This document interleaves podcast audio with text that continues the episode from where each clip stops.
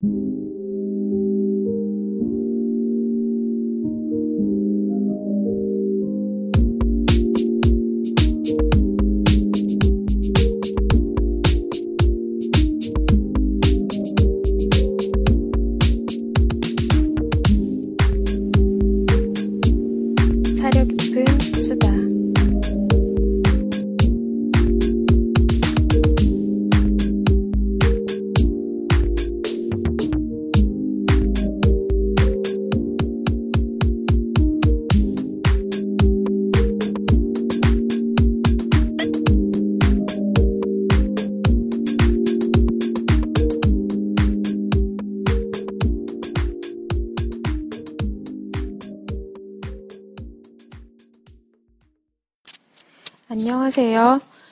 박정훈 수녀의 여자 인생 상담 팟캐스트 사려 깊은 수다에 오신 여러분을 환영합니다. 이 팟캐스트는 여성의 성장과 연대에 관한 책 사려 깊은 수다의 저자인 박정훈 수녀님을 모시고 독자 여러분의 이야기를 함께 나누고자 옐로브릭 출판사에서 기획 제작하는 방송입니다. 오늘 사회 방송은 조금 특별한 내용으로 찾아갑니다. 지난 10월 박정은 수녀님이 한국에 방문하셔서 독자들과 만나는 시간이 있었습니다. 그동안 많은 독자분들이 궁금해하시는 내용을 참고해서 이 자리에서는 여성들이 함께 모일 때 알아야 할 원칙, 마음의 태도, 주의사항 같은 것들을 다루어 보았습니다. 원래 이날 취지는 지혜원 모임에 필요한 구체적인 방법론을 다루는 것이었지만 역시나 치유와 용기와 성장에 대한 더욱 깊은 나눔이 있었던 시간이었습니다. 비단 거창한 모임을 만들 계획이 있는 분이 아니더라도 사람과 사람이 소통하고 속 깊은 관계를 만들어가는 것에 관한 좋은 통찰을 어, 오늘 방송을 통해서 얻으실 수 있으리라 생각합니다. 덧붙여 강연 녹음 파일을 제공해주신 뉴스앤조이께 감사드립니다. 그럼 생생한 강연 현장으로 여러분을 초대합니다.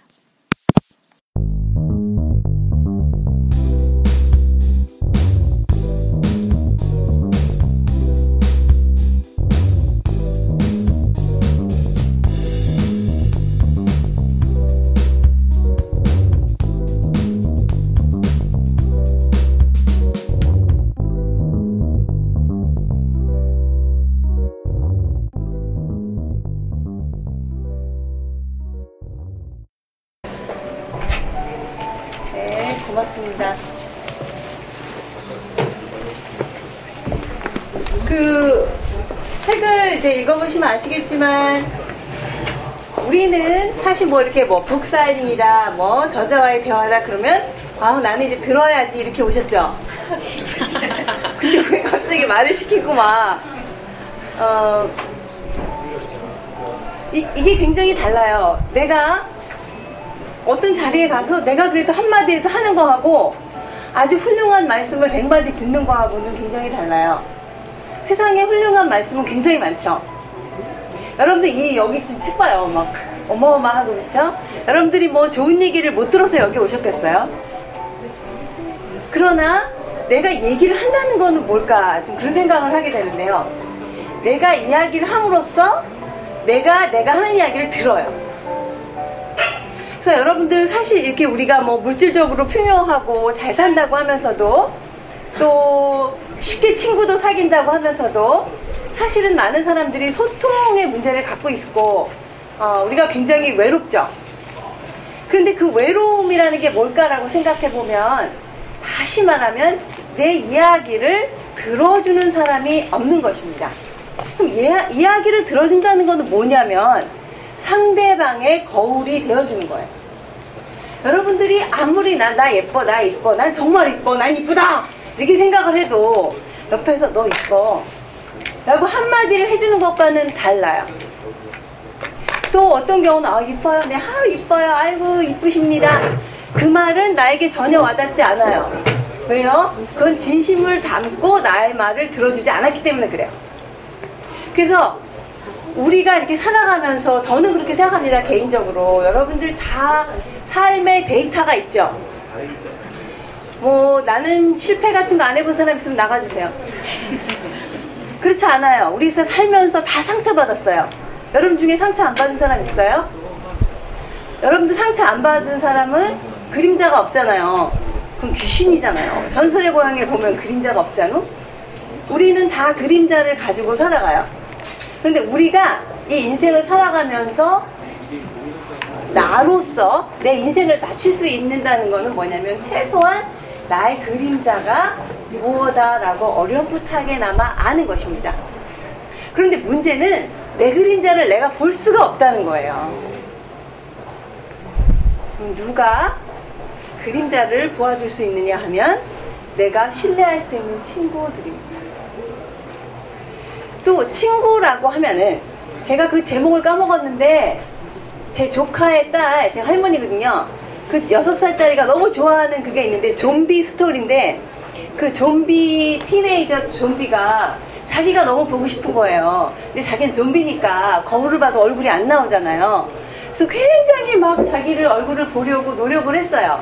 뭐 물에도 비춰봐도 안 나오고 거울을 봐도 안 나오고 그런데 드디어 그 좀비가 자기의 아름다움을 찾았어요. 어디서 찾았냐면 자기가 사랑하는 남자의 눈동자에서 우리라는 존재는 너가 있음으로써 내가 있을 수 있는 거예요. 내가 혼자 어떤 경쟁적인 모드에 돌입해갖고 내가 출세해야지, 내가 뭐 스펙을 쌓아야지, 그렇게 해서 간다고 쳐요. 그러면, so what? 연봉을 좀 높이면, so what? 여러분들 우리가 이렇게, 저는 이제 5학년, 이제 중기를 들어가고, 이제 2학기로 들어가고, 그러는데요. 제가 어저께 제 그 친구를 만났거든요. 근데 그 너는 인생을 통해서 뭘 배웠니? 그렇게 물었어요. 근데 그 친구도 막 굴곡이 굉장히 많았어요. 근데 걔가 하는 말이 인생은 어, 내 맘대로 되지 않는다는 걸 알았어. 어, 그래, 맞아. 그, 제가 아주 좋아하는 그, 그 만화가 있는데요. 그 고기가 물고기가 이렇게 잡혀 올리는 그림이에요. 그때 그 물고기가 눈물을 흘리면서 Oh God, why me? 그러는 거예요. 그쵸? 우리 여러분들 그거 많이 하죠. 어, 왜 접니까요? 이거. 그러면 그 두 번째 딴 그림에는 Oh why them? 왜저 사람들입니까? 왜 내 친구인가요? 왜 내 친척인가요? 그거예요. 그 세 번째 단의 만화에 가면은 Why not?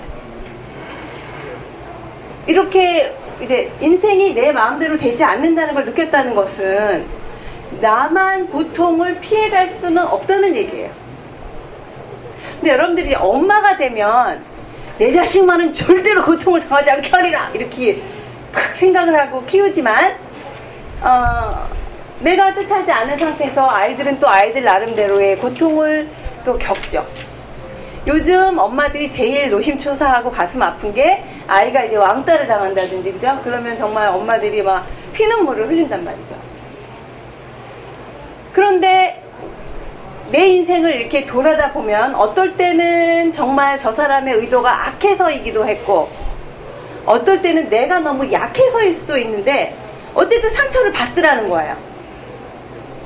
그런데 이 상처는 이, 이 여러분들의 이 브로큰네스는 여러분의 shadow를, 여러분의 그늘을, 여러분이 보지 못하는 여러분 자아를 만날 수 있도록 도와주는 것이에요.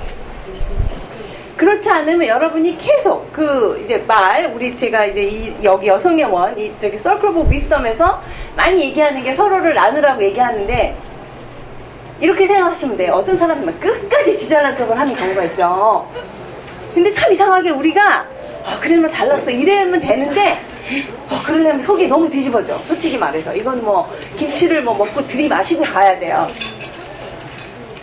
근데 어떻게 엄밀하게 얘기하면 계속 자기의 좋은 점만을 얘기해야 되는 사람은 그만큼 그 사람은 갈 길이 먼 거예요. 어 그리고 사람이 이제 살다 보면 눈치가 있어야지 말이야 계속 지잘난 척을 하면 누가 좋아요? 여러분들은 잘난 사람이 좋아요? 네, 한번 물어봅시다. 여러분들 만나면 이렇게 얘기, 우리가 이제 뭐, 어 뭐 저기 썰크러브 위성을 만들었어. 근데 허구나 지잘난 척을 하면 정말 기운 빠지잖아요. 근데 그 기운 빠진 이유가 첫째 내 열등감을 자극하기 때문이에요. 둘째 대부분은 그런 사람은 뻥이기 때문에 그래요. 만약에 어떤 사람이 진실로 진실로 잘났다면 그렇게 불쾌하지 않아요. 그런데 뭔가 이게 현실성이 없는 얘기를 자꾸 하게 되니까 자꾸 나를 재짓게 하잖아요, 저 인간이. 그러면서 이제 관계들이 이렇게 틀어집니다. 그래서 결국은 뭐냐면 우리가 자꾸 이렇게 만나서 소통을 하고 나를 나누라는 이야기는 결국은 나의 있는 대로 내 모습을 대면하게 하는 거예요. 그런데 제 경험을 봐도 절, 처음에 모였을 때는 일단 잘난 얘기를 좀 하고 싶은 욕구가 스멀스멀 올라오죠. 그죠? 처음엔 봐줬어. 근데 이제 한 두 번째부터는 그때마다 내가 잘난 척을 하고 싶을 때는 자문을 해야 되는 거예요. 나 스스로에게 나는 지금 왜 나 이렇게 잘난 부분을 얘기해야 될까? 내가 지금 공부도 꽤 잘하고 이렇게 뭐 나가지만 하나 왕년에 컨닝한 뭐 상처가 있든지 뭐 내가 옛날에 고등학교를 한번 떨어진 경험이 있든지 어떤 내 안에 있는 그런 것들이라는 거예요. 제가 그 이제 그 지혜원 피정을 하니까 어떤 그 정말 화를 내더라고요 어떤 자매가 이제 겨우 진정시켜놓고 나 잘 살고 있는데 손이 왜 건드리냐고 그런데요 이거는 정말 좀 무서운 일이지만 나한테 슬쩍 숨겨놓은 것들은 언젠가 나를 공격해요 근데 그때는 강도가 훨씬 세게 쳐 올라온다는 거예요 그래서 내가 내 모습을 보고 너무나 이제 자지러질 수밖에 없는데요 우리가 요즘에 영성적인 삶에 대해서 많이 얘기하죠. 영성적인 삶은 다른 거 없어요. 기도? 여러분들 기도 잘하고 싶어 하는 사람 많죠? 기도는 뭐 셋째 하늘로 올라가는 그게 아니에요. 기도는 내가 누군지를 있는 그대로 잘 볼 수 있는 능력이에요. 그래서 여러분들 그 영성에서 보면 이렇게 기도의 단계가 있어요. 처음에는 하느님, 제가 기도하니까 봐주세요. 이게 이제 이게 협상을 하는 거죠. 하느님 내가 좋은 학교 가게 하면 내가 하느님 이제 맨날 맨날 어, 교회 가겠습니다. 이러는 거죠. 그런데 그런 건 하다 보면 안 맞아 나중에. 안 맞죠? 공식이 안 맞죠? 그러면 이제 분노해. 그러면서 교회를 떠나. 근데 사실은 그때부터가 이제 기도를 시작하는 때예요. 왜냐하면 진짜 기도는 내가 누군지를 찾아가는 것이기 때문에 그렇습니다. 그 인간은 사회적인 동물이기 때문에요. 여러분들 뭐 나는 어, 영성적인 사람이 되고 싶어요. 그래서 나는 친구를 안 만나고 어 뭐 페이스북을 끊고 저 산으로 올라가겠다고 말한다면 그런 길로 성공하는 사람은 굉장히 소수라고 말씀드리고 싶어요. 영성이라고 하는 것은 하느님과 나 안에서 내가 누군지를 알아가고 그 자아가 확산되어 가는 모든 과정을 말합니다. 그래서 개인적인 영성이라는 것은 없어요. 그러니까 우리가 이렇게 한데 오늘 모여서 만약에 얘기를 한다고 할 때 꼭 알아두셔야 될 전제가 있습니다. 첫째, 영성이라고 할 때, 우리가 함께 모였다고 할 때 꼭 잊어버리지 않아야 하는 거는요, 영성은 프로세스다 하는 거예요. 영성은 어떤 과정이다 하는 거예요. 그래서 정말 이거는 정말 긴장해야 돼요. 내가 이 사람을 처음 만났을 때 이 사람은 버드나무라고 얘기했어요. 그러면 나는 딱얜 버드나무야. 1년이 지난 뒤에 난 소나무라고 아무리 얘기해도 웃기시네. 버드나무야. 그렇게 되면 어떻게 됩니까? 어떤 지나간 시간 속에 내가 고착되는 거예요. 우리는, 어, 저는 그걸 영적인 게으름이라고 생각해요. 나도 변하고 너도 변하는데 어떤 시간에 알았던 거 하나를 가지고 끝까지 고집을 하고 싶어 한다는 거죠. 그래서 하나 분명히 알아두셔야 하는 것은 늘 새롭게 남을 만나야 되고 늘 새롭게 이야기를 들어야 돼요. 쉬워요? 어려워요? 어려워요.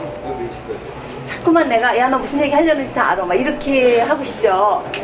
어, 근데 그게 이제 연구를 보면은 이게 인간의 내러티브는 인간의 이야기는 비슷한데 조금씩 변해요. 거기에 조금씩 조금씩 해석이 들어가는 거예요. 그러니까 처음에 이제 우리가 만났을 때는 아, 우리 엄마는 개몬가 봐. 예를 들어 우리 엄마는 개몬가 봐. 그런데 그 이야기를 또 다시 처음부터 끝까지 들으면 우리 엄마는 개몬가 봐. 우리 엄마가 나한테 굉장히 못해줬어. 이렇게 돼요. 세 번째, 여러분들이 인내심을 가지고 들으면 우리 엄마 개몬가 봐. 나한테 되게 못해주는데 알고 보니 우리 엄마는 더 외로웠나 봐. 같은 이야기인데 굉장히 맥락이 지금 다른 거예요. 근데 그렇게 들어갈 수 있는 것은 들어주는 사람의 거울 같은 태도 때문에 가능합니다. 그래서 우리가 이야기를 서로 나누어야 한다는 거예요. 두 번째, 첫 번째는 제가 프로세스라고 얘기했고요. 어, 두 번째는요, 사회성입니다. 여러분들은 여러분들이 가지고 있는 조건에 조건과 여러분을 착각하시면 안 돼요. 그 토마스 머튼이라는 영성가가 참된 자아에 대해서 얘기를 하는데요. 이 참된 자아는 여러분이 어떤 집안에 태어났고, 여러분들이 어떤 부모를 가졌고, 여러분들이 어떤 IQ를 가졌고, 여러분의 남편이 얼마나 잘생겼냐가 아니에요. 그 고유한 자기를 찾아가는 거예요. 지금 우리는 참된 자, 그 자 안에 하느님이 담기기 때문에 우리를 찾아가야 되는 건데 여러분들이 신을 믿지 않는다면 그냥 내 참된 자를 찾는 여정이라고 해도 좋겠고요. 여러분들이 신앙인이라면 그 참된 자 안에 나를 창조하신 하느님의 마음이 깃들이기 때문에 여러분들은 참된 자를 찾아야 되고요. 여러분들이 불교 신자라면 그 허공과 같은 마음을 찾아야 하기 때문에 자기 참된 자아를 찾으셔야 돼요. 그런데 우리는 쉽게 난 어느 학교 나왔어 라고 자꾸 말하고 싶어져요. 이것들이 나를 몰라보네. 그뭐 사자 영화에서 나오는 나 이대 나온 여자 어쩌라고. 그거는 내가 벌써 나를 대면하기가 무섭거나 싫거나 아니면 내가 귀찮은 거네요. 그리고 여러분들이 이제 아이를 키우면서 조금 더 지나면 어디로 도망가고 싶으냐면 우리 아들이 공부 잘한다고. 아주 쉽게 도망가는 방법 중에 하나예요 엄마들이. 우리 아이가 영재인 것 같다고. 아들이 영재면 어쩌라고 여러분들의 삶과는 아무 관계가 없죠 아니 관계가 없진 않아 솔직히 그렇지만 어, 여러분들이 참된 자, 하느님이 빚은, 어떤 신이 빚은, 아니면 우주의 에너지가 빚은 여러분의 참된 자아를 찾아가는 데는 관계가 없다는 얘기예요. 좋은 남편을 만나면 여러분의 참된 자아가 달라져요? 아니 근데 또 다시 한번 가슴에 손을 얹고 좋은 남편이란 게 있습니까? 저기 좋은 여자친구란 게 있습니까? 총각? 여기 한 분 계신데 그쵸? 어떤 상대에 의해서 내 인생의 질이 결정되어질 수는 없습니다. 그쵸? 그렇다면은 왜 사는가? 우리 몰라요. 우리 이렇게 살아지는데 하나 분명한 건 있어요. 내 인생의 quality가 내가 가지고 있는 조건이나 내가 획득한 어떤 사회적 지위와는 상관이 없다는 거예요. 그럼 참된 자아를 찾는다는 건 어떤 걸까 이렇게 생각해 보면 그건 내가 진짜 뭐 하루 노동을 하면서 살면 살더라도 나 내가 나로서 나의 자긍심을 가지고 있는 그들의 나를 사랑하는 거야. 쉽지는 않아요, 그죠? 우리 사회라는 것이 당신은 어떤 학교에 나왔고 당신의 연봉이 얼마냐고 그렇게 묻지만 그것과 맞서서 아니 그런 조건을 가지고 나는 나를 얼마나 이해했는가 내가 누군지를 나는 얼마나 알았는가 하는 것입니다. 제가 많이 얘기를 하지만 저는 뭐 한국 수도, 한국에서 수도 생활을 하다가 이제 잘렸는데요. 그 사람이 제적을 당한다는 거 있죠. 그 끊긴 자가 된다는 거. 그때 저를 가장 많이 알았던 것 같아요. 제가 어떤 사람이고, 제가 원하는 것이 무엇이고, 또 나는 어디로 가고 싶은가. 물론 제가 그 원하는 방향으로 갔다는 보장은 없지만, 매 순간순간 내가 실패했을 때, 내가 가장 깨어졌을 때, 그때 어떤 이렇게 눈이 열리는 것 같습니다. 그래서 그 자한 우라는 분이 그 동서의 피안이라는 책을 썼는데 저는 제 인생을 정말 바꾼 책이에요. 근데 거기서 보면 인간이 자기가 누군가를 알기 위해서는 소나기를 맞는 것 같은 강도와 빈도로 몽둥이로 그만큼을 맞아야 그걸 일곱 번을 맞아야 눈이 띄어질까 말까 한다 이런 말을 했어요. 그렇게 보면 우리가 이게 고통이라는 것을 또 싫다고만 할 수는 또 없는 것 같아요. 근데 고통은 다 싫죠. 그런데 싫은데 그 고통을 체험할 때도 저는 권하고 싶은 것이 고통의 그 텍스처를 싹 맛보실 수 있어야 돼요. 고통은 어차피 온단 말이에요. 여러분들 롤러코스터 타면 어차피 떨어지잖아요. 그럼 아 이렇게 할 건지 음, 내려가는구나. 어 내려가는구나. 아 내가 죽는구나. 아 할 건지는 여러분이 고르시는 거예요. 더 많이 어, 더 촘촘하게 내 삶의 경험의 모든 데이터를 내가 만질 때 그 누구도 규정 지어지지 않아요. 누구도 누군지 몰라요. 그렇죠? 하지만 내 안에 나를 찾아가는 거예요. 이제 그런 면에서 음, 우리가 이렇게 나눔이 필요한데 특별히 그 여러분들이 가지고 있는 어떤 조건이나 그런 것들은 또 특히 여러분들이 수치스러워하는 상처들은 개인적인 것이 아니라는 거예요. 제발 혹시 볼펜 있으면 밑줄 그세요. 여러분들이 가진 개인적인 상처는 어, 개인적인 것이 아니에요. 여러분들 어, 우리나라 60년대, 70년대 서울에서 태어나지 않고 보통 가정에서 태어났다면 우리나라 산업화를 위해서 공장에서 일한 많은 여성들이 지금 우리 중에 있잖아요. 그게 그 사람 잘못이에요. 근데 많은 여성들이 그런 얘기 하지 않죠. 내가 그때 그렇게 어, 정말 노동을 했다 이런 얘기 하지 않아요. 쉐임 때문에 그쵸? 그러나 한국 사회의 많은 여성들은 그렇게 고통받았고 그렇게 컸단 말이에요. 그런데 그런 이야기들이 그런 이야기를 나눌 공간이 없어요. 그러면 많은 지금의 50대 또 60대의 많은 여성들은 그런 체험들을 그냥 꾹꾹 눌러 담는 거예요. 이, 이 이유는 그래요. 내 딸이 그걸 알면 안 되니까. 내 아들이 그걸 알면 안 되니까. 그걸 안 된다고 하는 사회가 잘못된 거지 경험이 잘못된 게 아니에요. 지금 우리 사회에서 공통적으로 제 사회성을 얘기하고 있는 건데요. 어, 여러분들의 자녀가 세월호를 타진 않았어요. 근데 우리 중에 누구도 세월호라는 트라우마에서 자유로울 수 없어요. 그래서 여러분들이 체험하고 있는 모든 것들, 지금 한국 사회가 체험하고 있는 여러분들이 느끼고 있는 것들은 정상은 아니에요. 또 제가 여기 한국에 이번에 와서 정말 가슴이 아팠던 건 그 지하철 같은 데서 보면 정신이 나간 젊은이들이 참 많아졌어요. 그게 그 사람 개인의 아픔이에요? 아니에요. 우리가 사회적으로 같이 갖는 거예요. 그래서 내가 우리는 전부 잘 살아보세를 했고 우리는 다 성공해야 되고 성공 신화를 추구한 사회입니다. 그래서 그 성공 사화에 들어가지 못한 많은 사람의 이야기들은 그냥 눌러졌어요. 그런 것들이 우리 안에 슬픔으로 자리하고 열등감으로 자리하고 이제 아픔으로 이렇게 자리를 하는데 여러분들이 지금 20대, 어, 나는 정말 어디 직장도 없고 지금 죽겠다라고 생각할 때, 그 여러분들이 쉐임할 문제가 아니라는 거예요. 사회가 그런 거잖아요. 근데 그런 많은 것들을 우리가 한국 사람의 정서에서는 개인적인 수치로 여기고 그걸 묻어버린다는 거예요.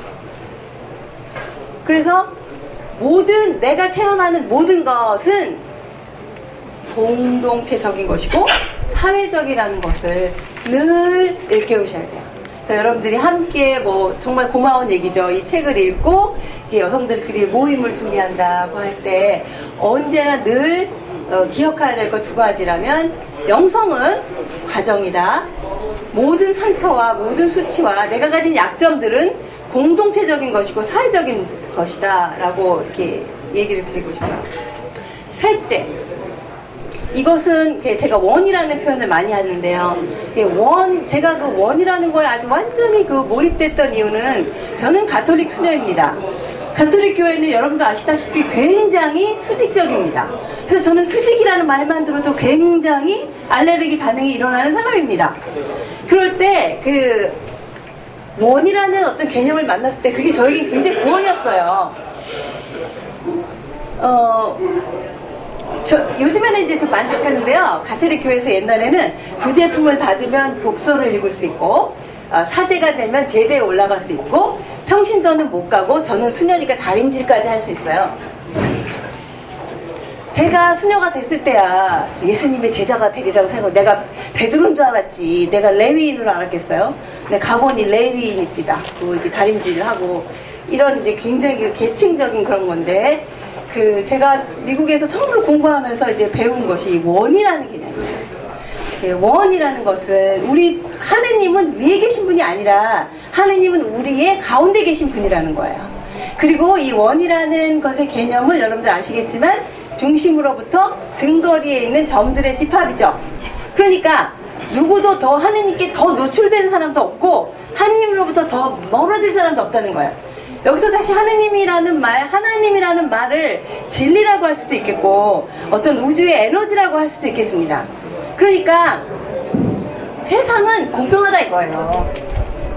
누가 더 어떤 뭐 능력이 뭐 초능력을 가지고서는 어떤 신적인 영역으로 더 가는 것도 아니고 덜 가는 것도 아니고 우리는 똑같은 데 있다는 얘기예요. 그러니까 하느님이 신이 우리를 빚었을 때는 포메이션 단계에서 우린 다 똑같이 원에 있어요. 그러면 어떻게 할 때 내 인생이 변할 수 있느냐? 제가 이거는 팁인데요. 이거 좀 비싼 거예요. 근데 formation, information, transformation이에요. formation, information, transformation이에요. 그러니까 formation, 내가 어떻게 길러지는 거죠. 그러니까 나는 이런 사람으로 내가 뭐 사회적인 어떤 조건에 의해서 또 내가 신앙적인 어떤 insight에 의해서 어, 내가 어떤 삶을 가지는 거지 형성이 된단 말이에요 이렇게 형성이 됐을 때는 우리가 다 똑같이 똑같이 등거리에 있는 거예요 진리로부터 등거리에 있어요 그런데 그 다음 단계가 인포메이션이에요. 여기서 인포메이션이 왜 중요하냐면 어, 요즘에는 뭐 특히 이렇게 이제 그 사이버 문화가 형성이 되면서 여러분들요 인포메이션이 없는 사람은 도태되는 거예요. 그런데 수학 공식이나 이런 거는 뭐 후기 뭐 토플도 후기를 보면은 되지만은 인생의 데이터나 information은 sincere하게 sharing을 하지 않는 한은 얻어지지 않아요. 특히 10대, 20대까지는 그래도 좀 있어요. 근데 30대부터 특히 여자 30대는 제가 많이 얘기하죠. 영혼의 블랙홀이에요. 여러분들이 어, 내가 지금 어떻게 살고 있고 이런데 information이 하나도 없어. 우리 아들이 하는 무슨 뭐 로봇 게임 이런 인포메이션만 있지 내 영혼의 인포메이션이 없단 말이에요. 그리고 굉장히 이제 그 고립을 체험해요. 왜? 여러분들의 시기는 제가 이 책에서도 썼지만 여러분의 생명을 나눠주는 보름달 시기예요. 그러니까 내 거를 이렇게 유보할 그런 게 없어. 그래서 영적으로 굉장히 헐벗는 때입니다.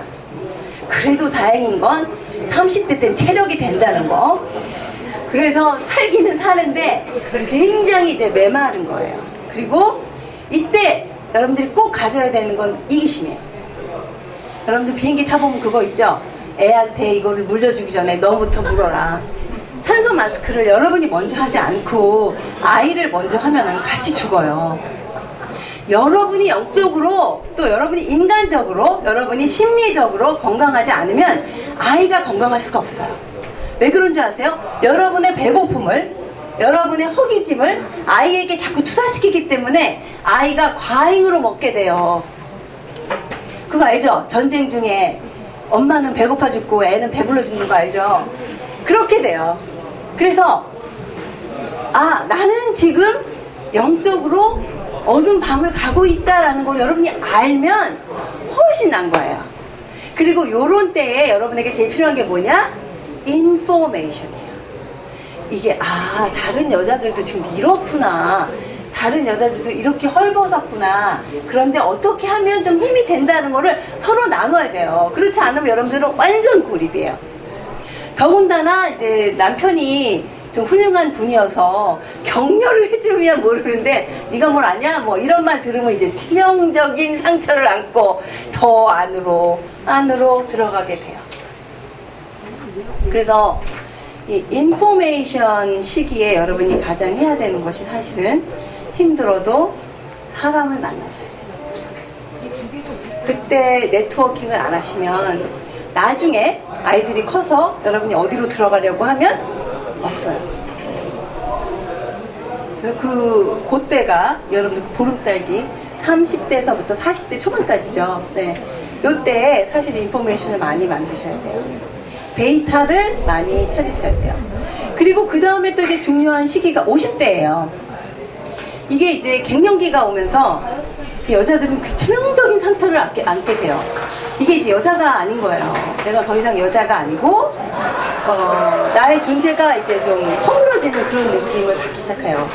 이럴 때, 어, 뭐, 구글을 눌러가지고, 뭐, 이때 무슨 약을 먹으면 된다, 이런 그, 그런, 그런, 뭐, 물론 표피적인 것도 도움이 많이 되지만, 예, 다른 여성들이 그 시기를 어떻게 지내나, 이런 것들을 사실은 이렇게 보아야 되는 거죠.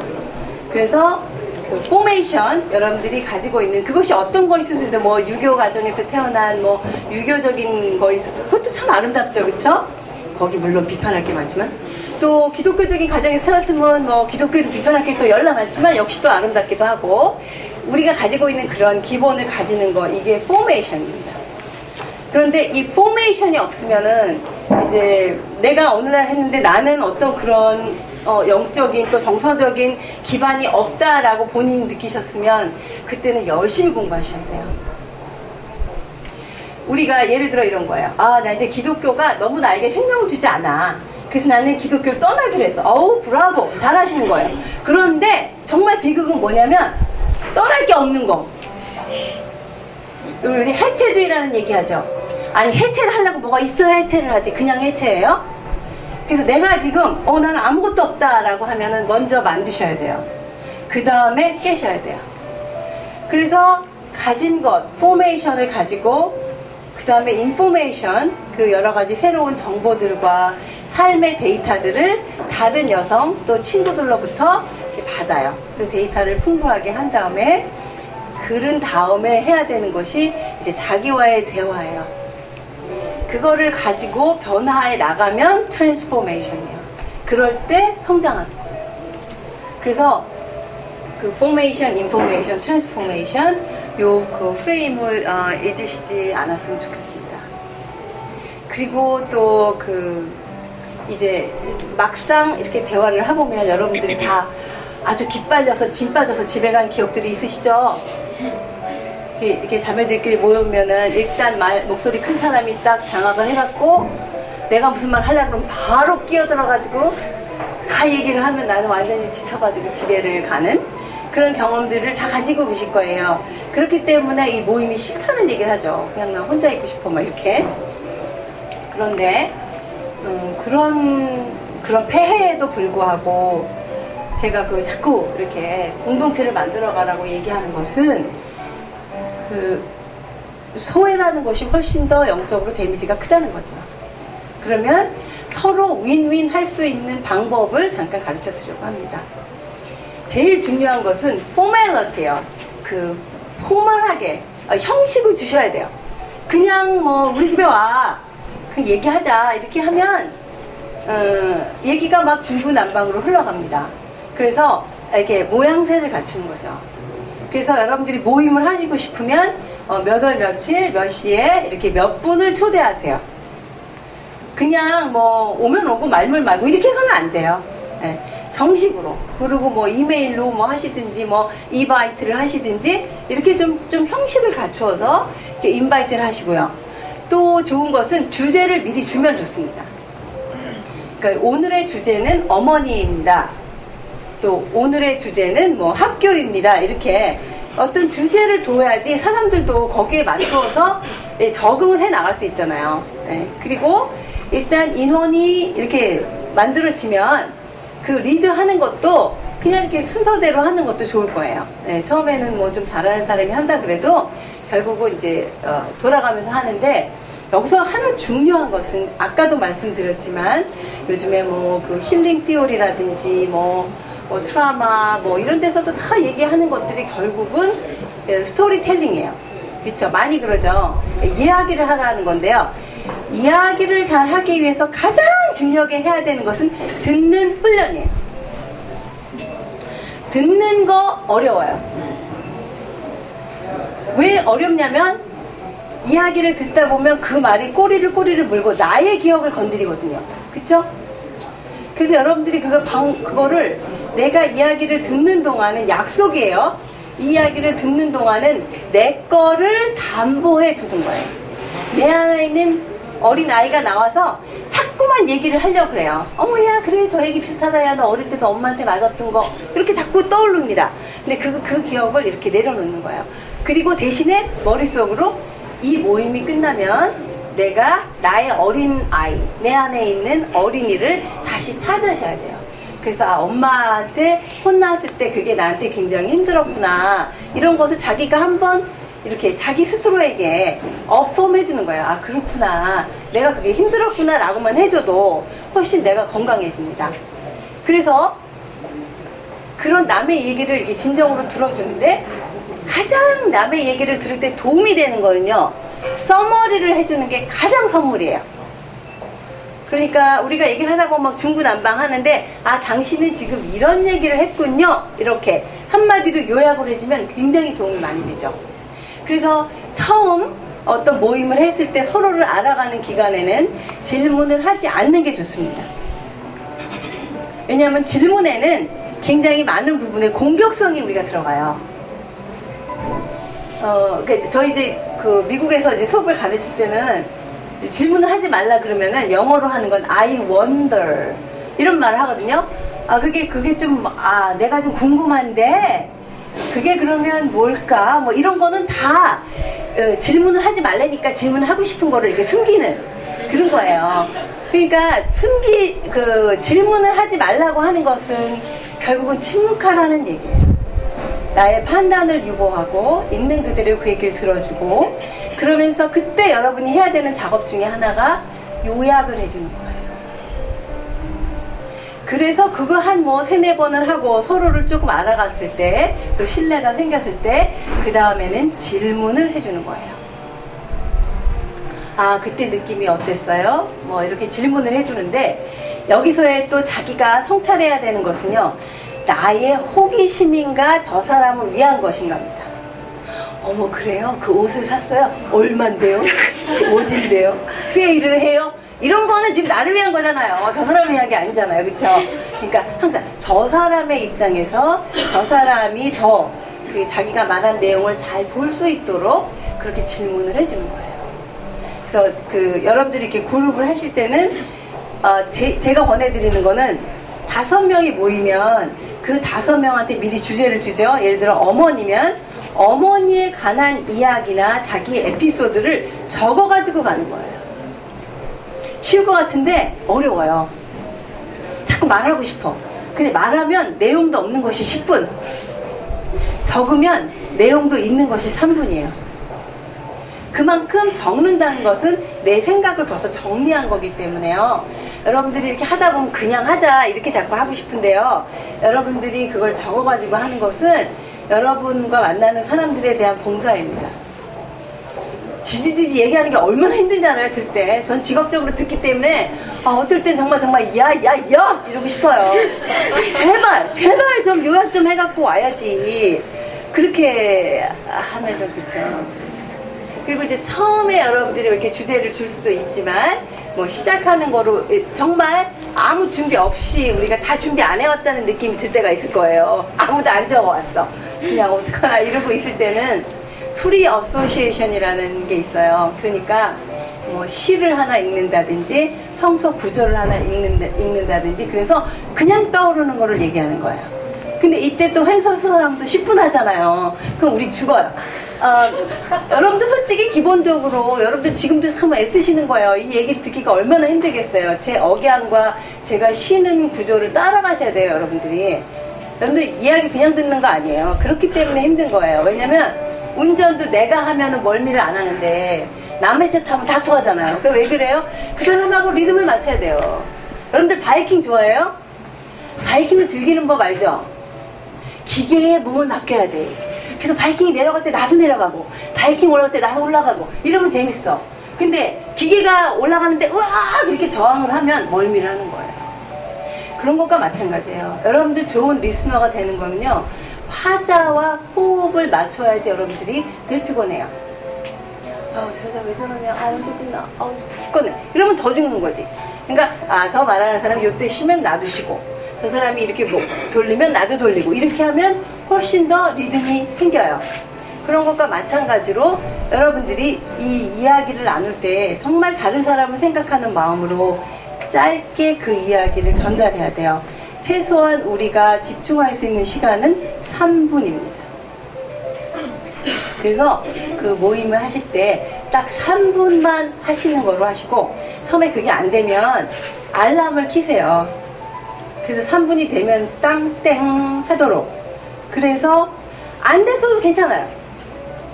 내가 원하는 만큼의 이야기를 안 했어도 괜찮아요. 뭐 한 번 만나고 죽어요? 다음에 만나도 되니까. 네. 왜냐하면 듣는 사람이 더 이상은 드러낼 능력이 없다는 거예요.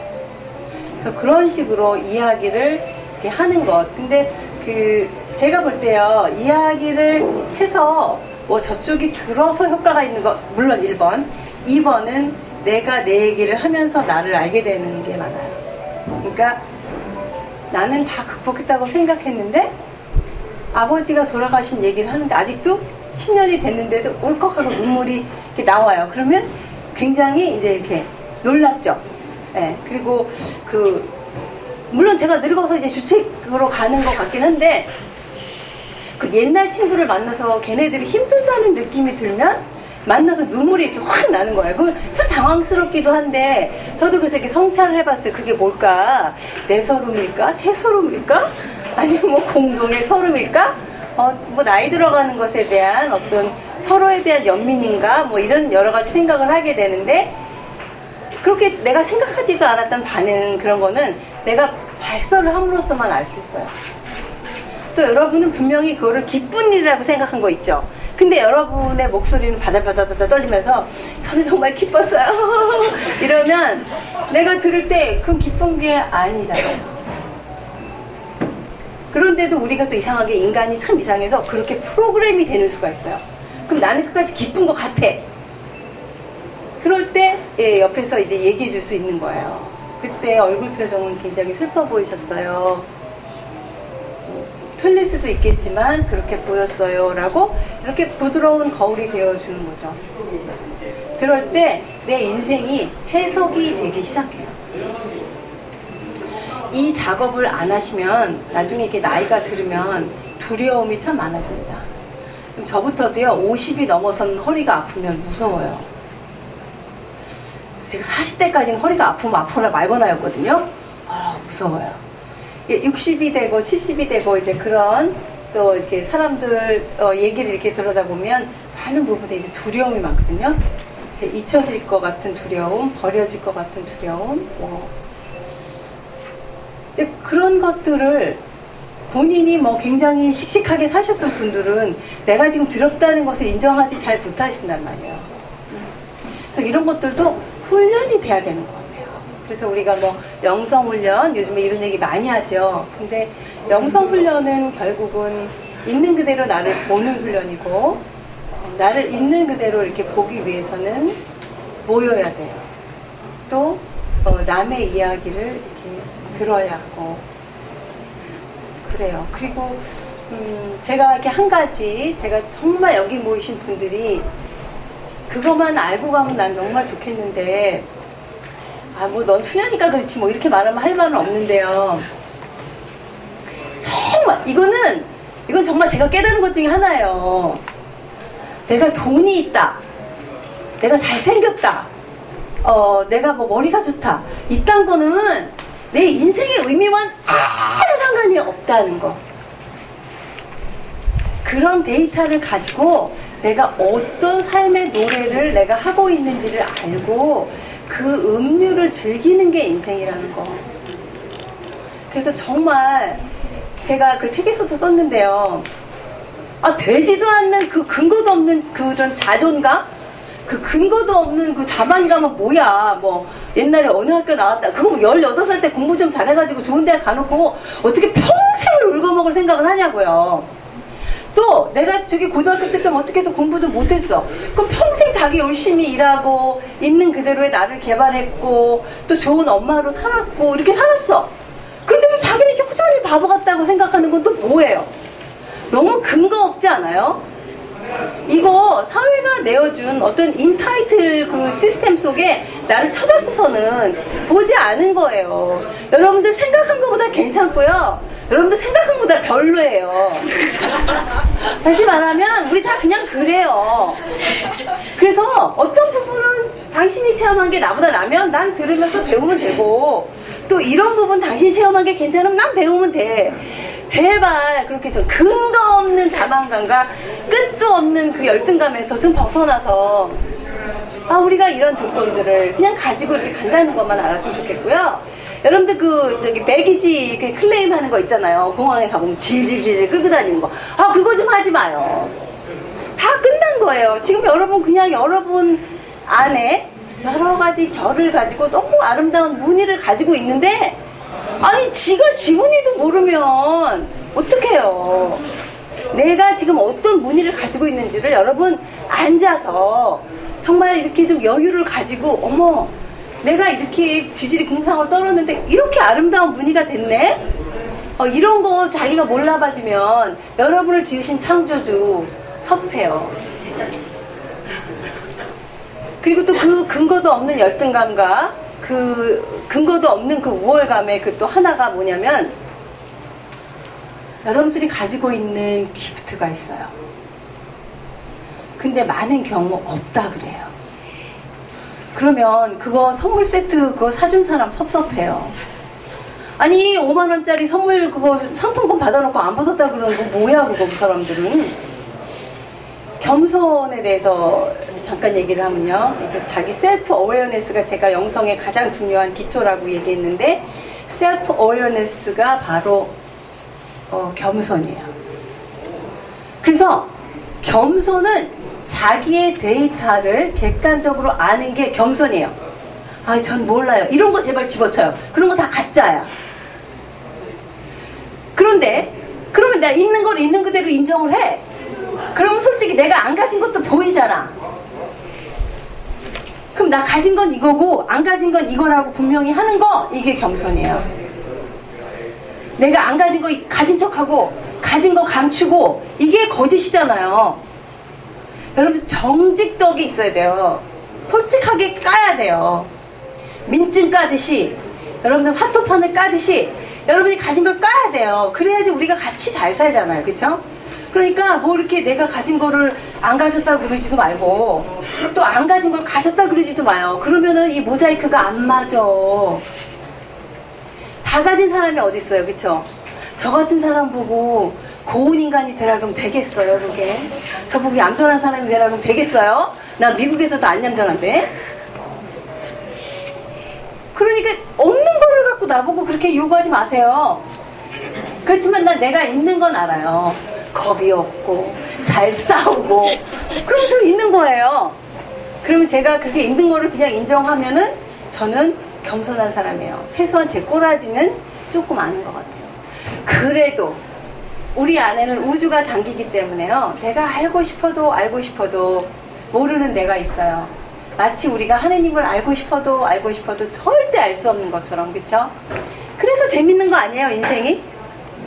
그냥 가는 거예요. 혼자 가다 힘드니까 같이 가고 또 쉬었다 가고 또 또 맛있는 거 먹기도 하고 또 체하기도 하고 이렇게 가는 거죠. 그래서 음, 지치지 말고 서로 기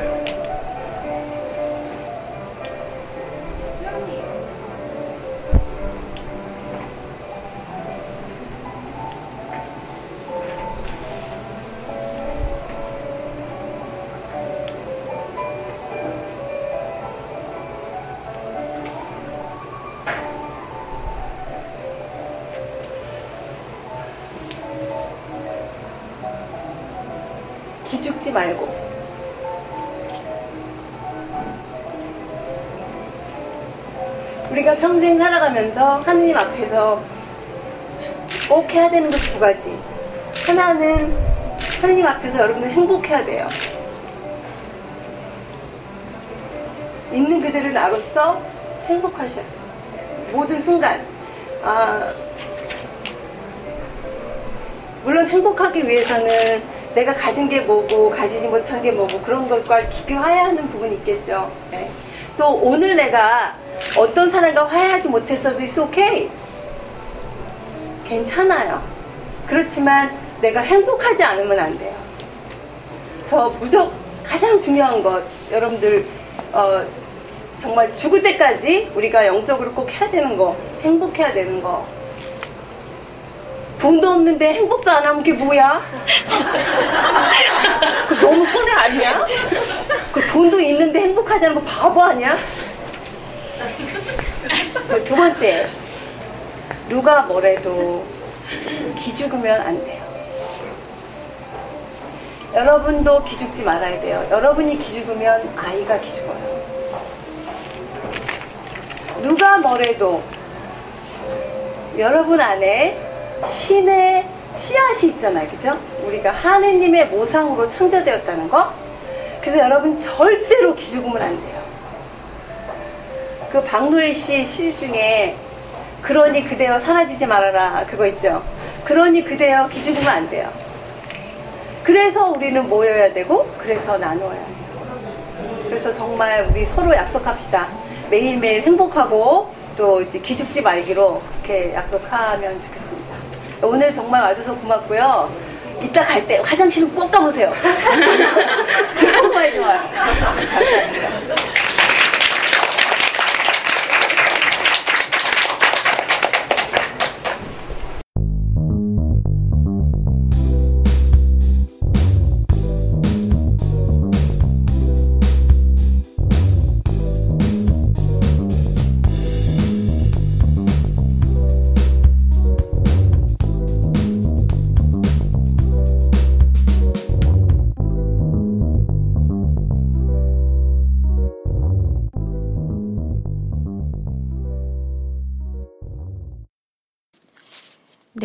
어떻게 들으셨는지요? 우리 안에 신의 씨앗이 있다는 말씀, 저희 옐로브릭 출판사도 마음에 품고 더욱 힘차게 정진하리라 다짐해 봅니다. 청취자 여러분께도 응원을 보내드립니다. 박정은 수녀님과 꼭 나누고 싶은 고민이 있으시면 사연을 보내주세요. 선정하여 방송으로 제작하겠습니다. 옐로브릭 북스 골뱅이 gmail.com으로 보내주시면 됩니다. 그럼 저희는 다음 방송에서 또 찾아뵙겠습니다. 안녕히 계세요.